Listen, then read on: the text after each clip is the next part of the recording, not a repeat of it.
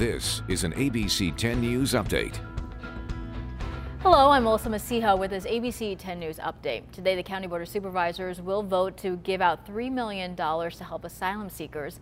The money would go towards the Migrant Welcome Center. It's one of the first stops of migrants' journey into the United States.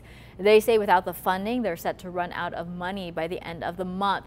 This new money will come from the American Rescue Plan. The county has already set it aside as part of funding they call Evergreen. It can be used at their discretion. In the South Bay, Chula Vista City Council member Andrea Cardenas will be at her first council meeting since facing criminal charges for fraud and grand theft. Prosecutors say Cardenas used more than $170,000 of PPP money for personal expenses and funneled some of that money to her brother Jesus Cardenas.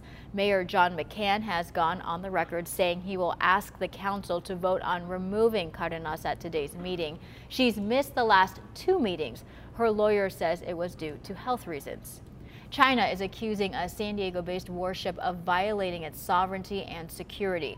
China says the USS Gabrielle Giffords illegally sailed near a submerged reef in the South China Sea.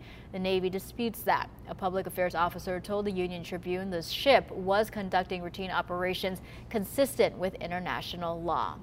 All right, we are here for our Tuesday cold morning, mm -hmm. but things are mm-hmm. going to change later today. Right, a chilly morning is going to transition into a really warm afternoon. In fact, highs today will trend about 2 to 8 degrees warmer than yesterday. We'll see a lot more low 80s, especially for the inland and foothill neighborhoods, and more 70s along our coastal and beach neighborhoods. Meanwhile, for the mountain areas, climbing to the 60s, 70s, and low 80s for our desert communities. We'll also continue to have periods of gusty winds before those winds weaken tonight into tomorrow. Coastal areas will will be really warm today. Then we have a cooling, noticeable cooling Wednesday.